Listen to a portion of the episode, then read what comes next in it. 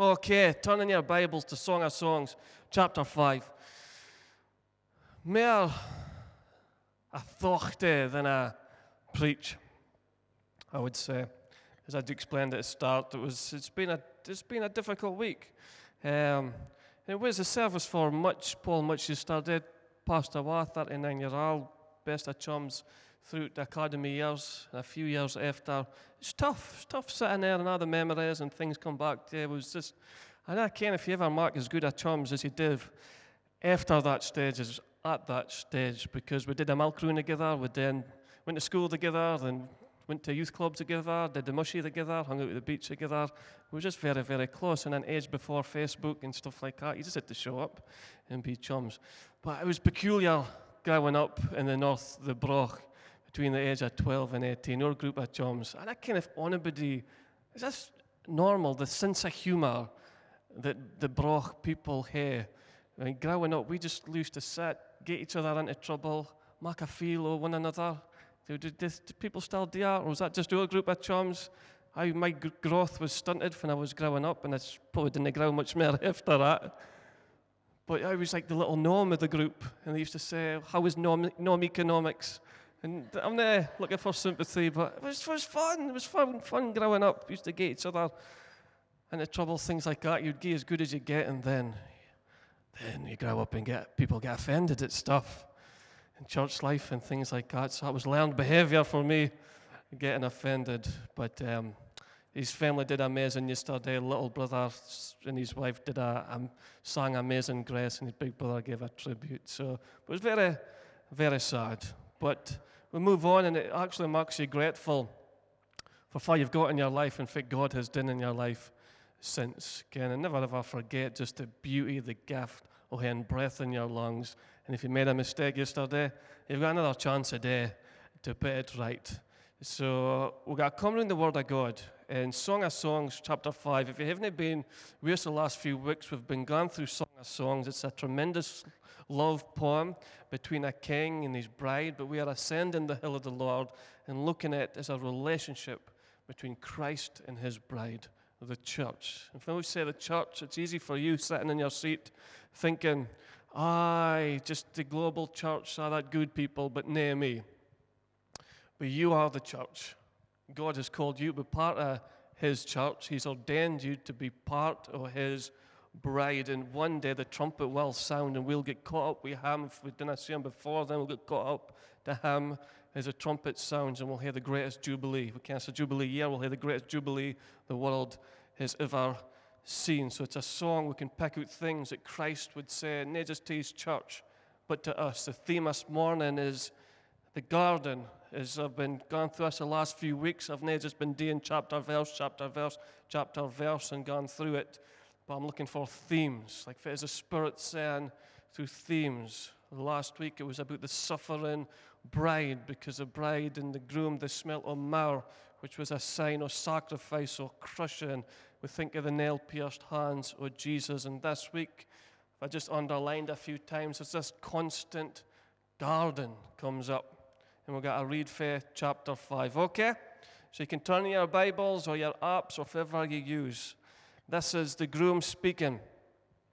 I have entered my garden, my treasure, my bride. I gather myrrh with my spices and eat honeycomb with my honey. I drink wine with my milk. And then the young woman of Jerusalem, we term this as the sort of the voice of the church. Oh, lover and beloved, eat and drink. Yes, drink deeply of your love. And the, then the young woman goes on. It's like she's in a dream that this king, this groom, withdraws his presence fair for a moment. Verse 5 I jumped to open the door of my love. My hands jumped with perfume. My fingers dripped with lovely myrrh. I pulled back the bolt. I opened to my lover, but he was gone. My heart sank. I searched for him, but could not find him anywhere. I called to him. There was no reply. It's a heart that has found rest previously, but suddenly she's in a moment that she doesn't feel the present presence or the groom. And so her heart starts to search. Far is my lover gone? Far's Jesus in this moment? Far's he disappeared to? I've experienced his love and goodness and touch. I know he exists, but far, I've never felt like that. Far is he? Far's the love that I can that he's got for his people that I can enter into. He seems to have withdrawn himself in an unknown reason. Verse 7 The night watchman found me. Watchmen biblically is the church leaders, the watchers, the keepers, watch over your soul can be termed intercessors as well. They found me as they made their rounds. And there wasn't much help either. They probably told her, It's your fault the groom has departed. You're not praying enough. You're not giving church enough. You're in sin. For it says, They beat and bruised me and stripped off my veil. Oh, those watchmen on the walls. Nobody could help this searching heart.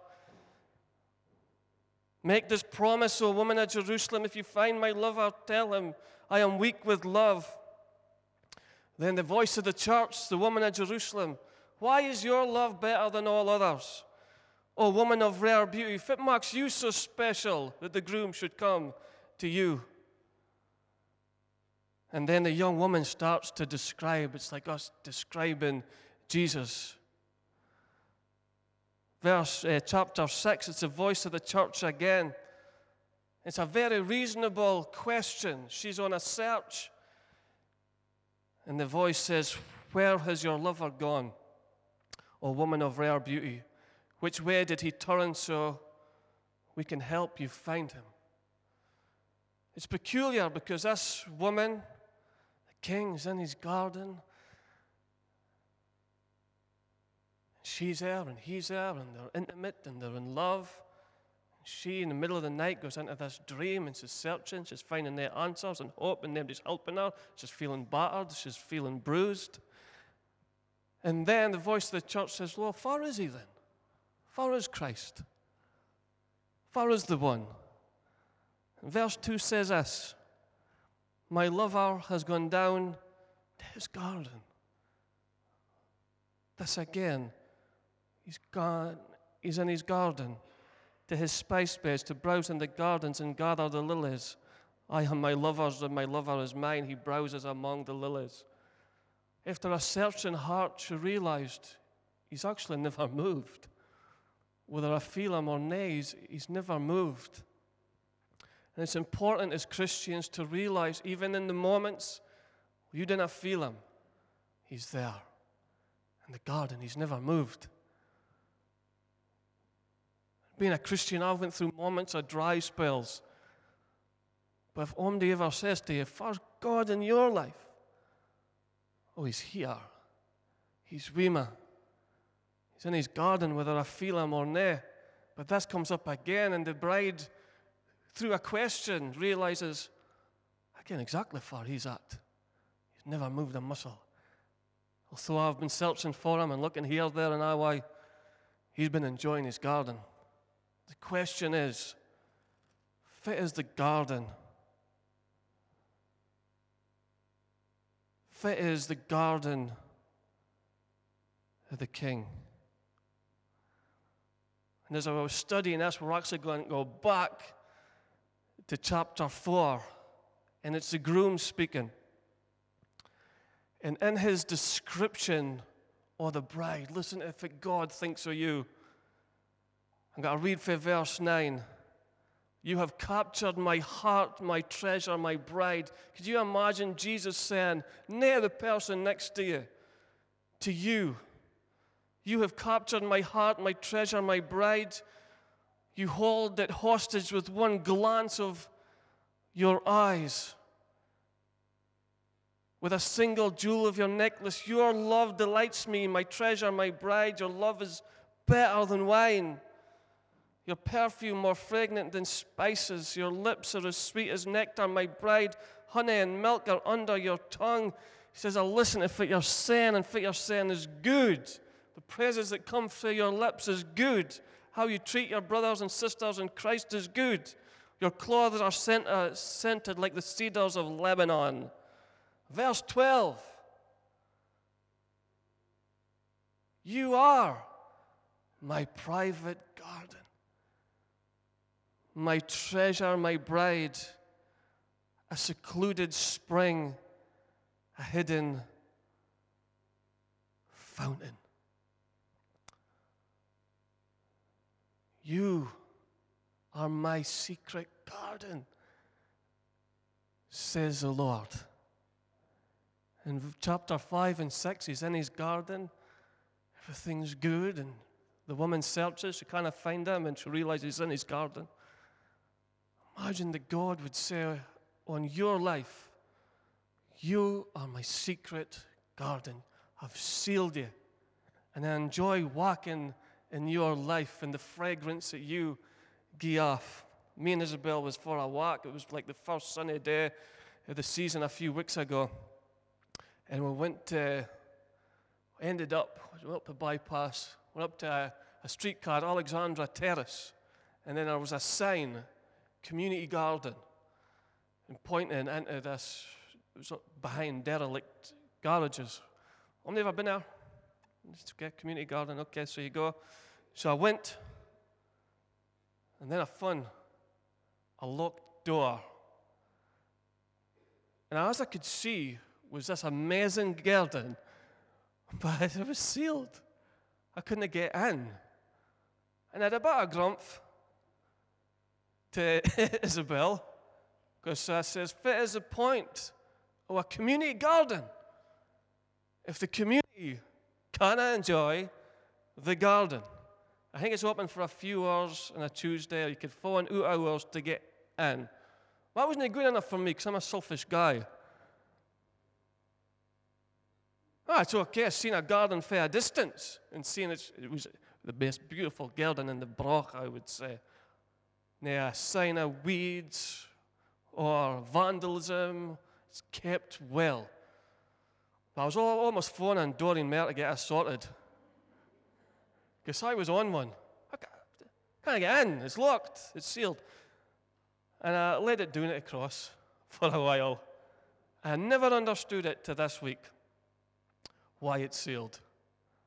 I never understood it. Uh, now, it hasn't kept me up at night because I've got other things to worry about. But I forgot about it.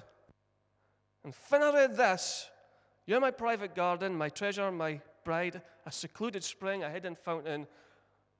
I started thinking about the garden in Alexandra Terrace and that I couldn't get in. I thought, why? What are you trying to say, God? What's special about that secluded garden? Why is the garden in Alexandra Terrace to be secluded? Why do we not just get to enjoy it? Why is it now unlocked gate that we can go in and go out freely? It's because of this. That garden is set apart for beauty. You can as well as I do. If that door was open and it was unlocked and there was no fences, it would get destroyed. Am I right? If I, you transplant a hair garden into James Ramsay Park, a public park, it would get dis- just destroyed. Vandals would come in and people would go out and kick out the kick out the floors, play football on it, take great joy for uprooting for anybody's planted. It's got to be a sealed garden. Because the folk that is made it and put in the hard work kens this isn't made for anybody to enjoy. This is set apart. It's a security thing. And the people that put in a hard work want people to come in and, and enjoy it. And God says about your life, you're sealed. You're not made for anything. It's a security thing. God holds you in the palm of his hand and says, You are sealed. You are set apart. I've got you. And we can that the enemy is real, and it says a lion, that the enemy comes and roars like a roaring lion seeking to devour whom he can, that there's a real enemy that would come into the garden of the Lord and destroy it. That there's a thief that comes to steal, kill, and destroy. But yet God says, You, you're a sealed garden. I've sealed you off. There's fences round about you. I've padlocked the door. And Jesus says, You are bought with the precious blood of Him. Paul would write that we were sealed with the Holy Spirit until the day of redemption. We are sealed and closed in. We're a secret garden. We're not made for anything.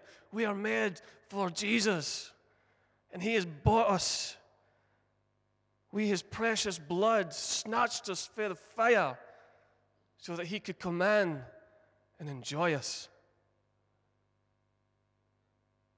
And I want us just to be words. Before you leave, I want you to get a sense and a belief that Christ enjoys you. He wants to be with you. He is a jealous, compassionate God. And He thinks more highly of you than you do or yourself. He thinks better in you than your spouse does, and your husband does, and your wife does, and your kids. You read the descriptions that He has got for you, and He says, You're a sealed garden, sealed you in. Christ is your refuge and strength.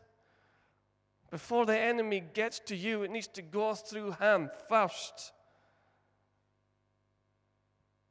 And as He walks upon your life, and as He examines your life, He wants to see special fruit. John 15 Christ said, I am the vine, you are the branches.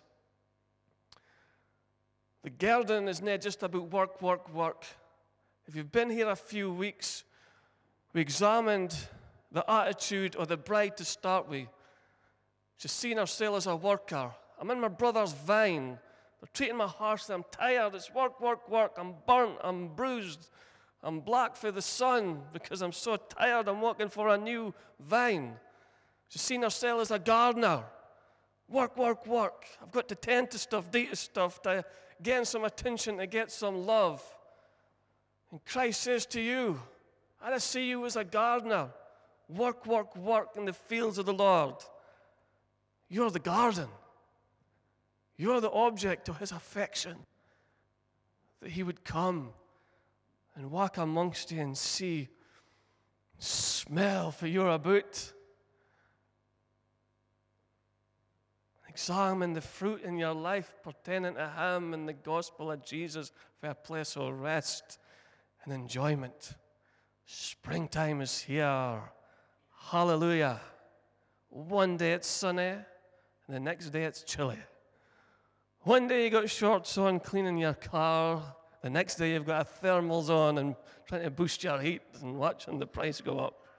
Springtime is here, spring is in the air It can be a time, if you're blessed with a garden, to work, work, work. We need to get garden tidy. What's the purpose of getting your garden tidy?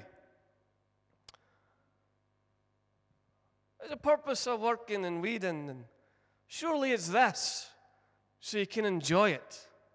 Am I right? So you can't just have a garden, you've got to have a deck chair.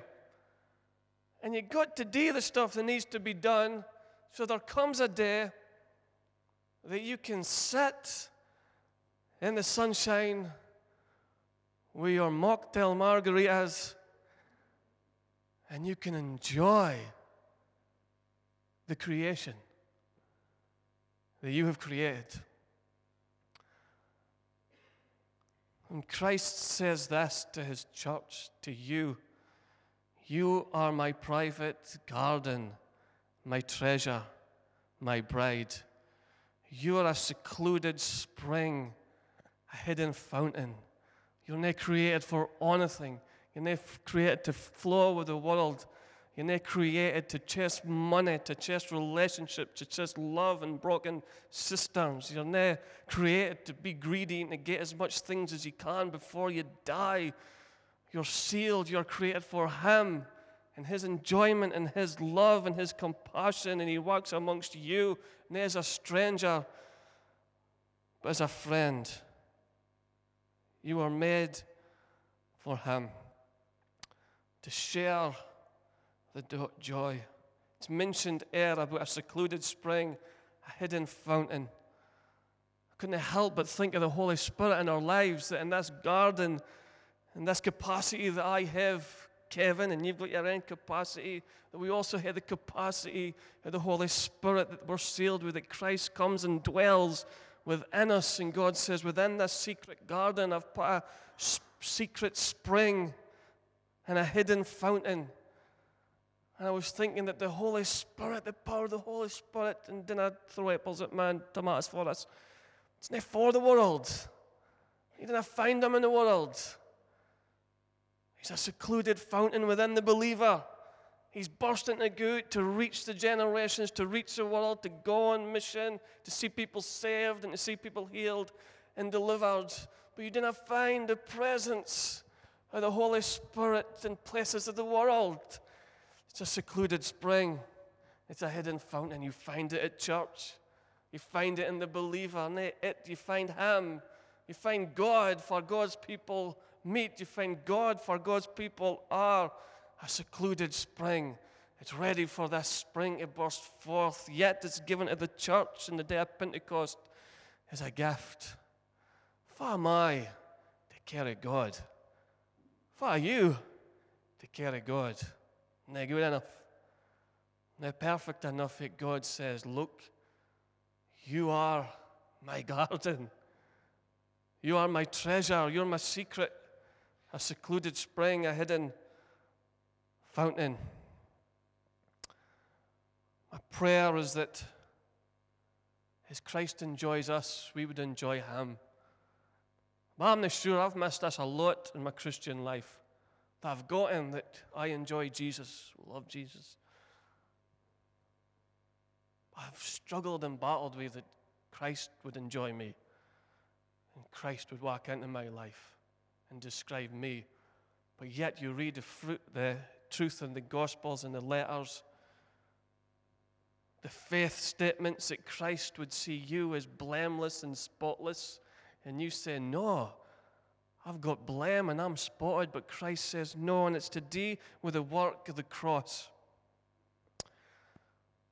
And we get the work of the cross that our sin and shame was put onto Christ and it was horrific and it was brutal and it was to pay the price for our sin and shame for our eternity if we would believe the truth in that. But do you also believe that his righteousness and his story and his blamelessness was put onto you when you became a believer? Through faith.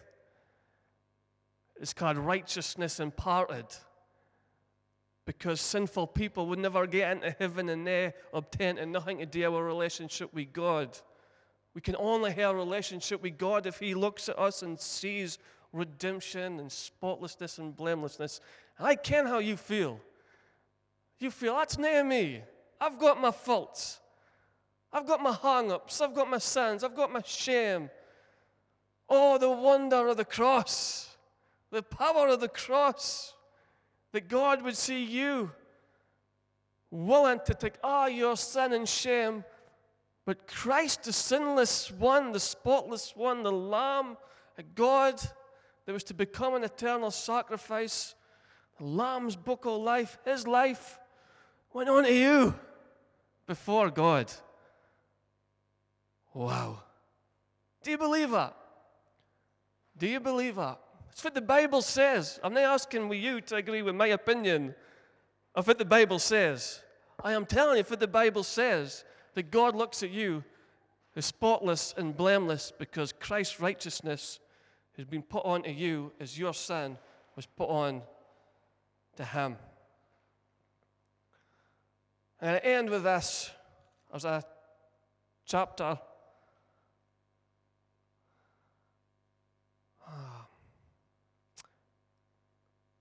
I don't want to just every week speak about Christ's love for you as well.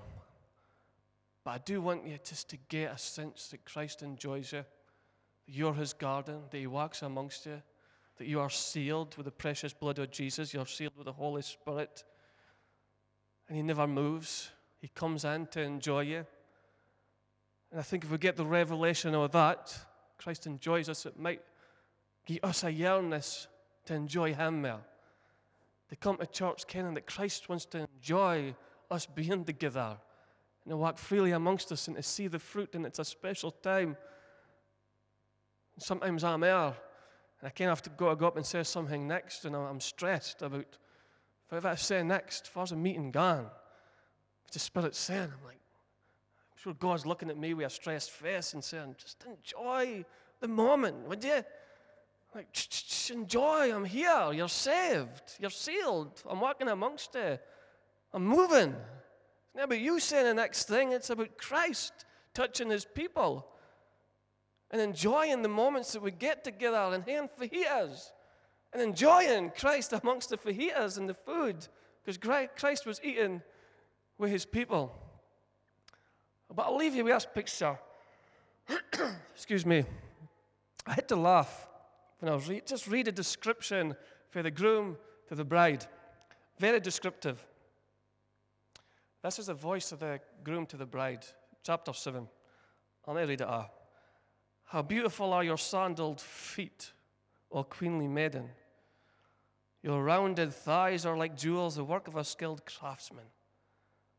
Your navel is perfectly formed, like a goblet filled with mixed wine.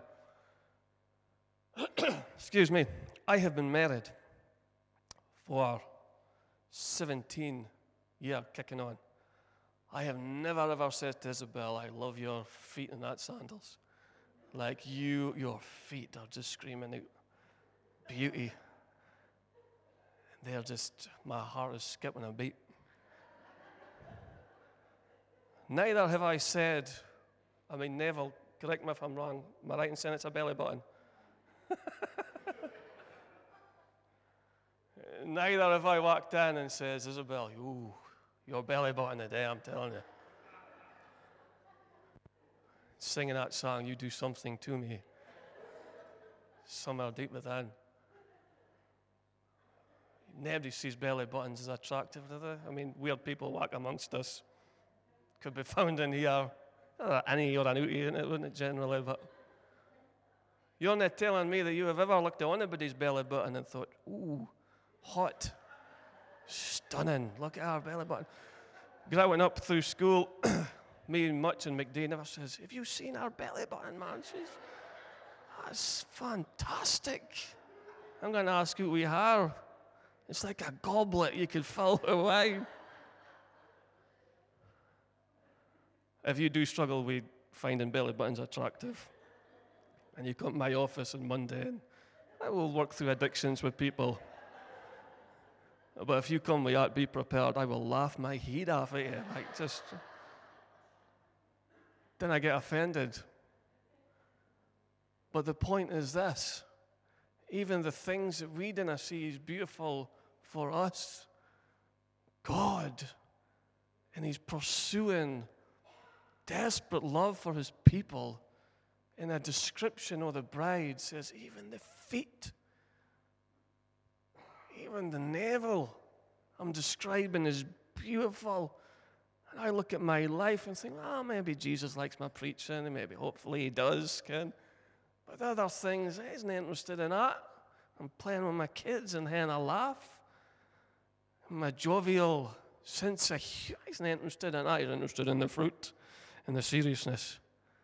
Christ says, Look, you're my secret garden. And when I describe you to the angels, I see your whole being and I see beauty and ah, the things you dare think's beautiful, oh Christ. Who He's created you and He formed you and He knitted you together in your mother's womb, and now the sin and the things went on to Him, the righteousness was imparted onto you, and as He describes you to the angels, He's just describing the hell being and said, Oh, I'm in love every bit of him, every part, the exposed parts, the hidden parts, and he comes and he walks amongst his secret garden. For he's sealed a fountain. He's got a promise and he walks amongst us. And he wants you to ken he enjoys you and loves you. And more than that, he's in love with you. If you can get at you will want to spend time with a Savior like that. You will want to spend time with a Jesus like that. You are not his gardener. But did you say in the parable of the vine, My father's the gardener? He does the work. You're His garden.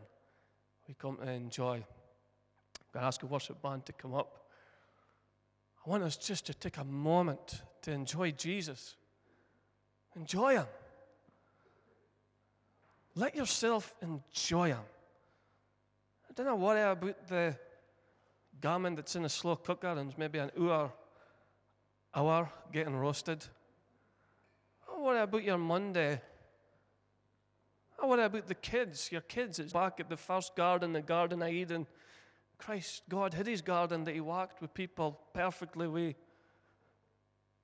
until he messed it up. Adam and Eve went into sin and messed up the garden. Thorns started growing, and God still wants his garden to walk in. It's not a place that you will find in the Far East. It's you. You're his garden that he wants to walk with in the spring of the day. Speak to, and you can speak to him and enjoy each other's company. I've said enough. I just hope you believe what I'm saying, that He enjoys it. It's one of the most difficult truths, faith truths, to receive. I believe after you become a Christian. The biggest thing is that Christ is your Savior.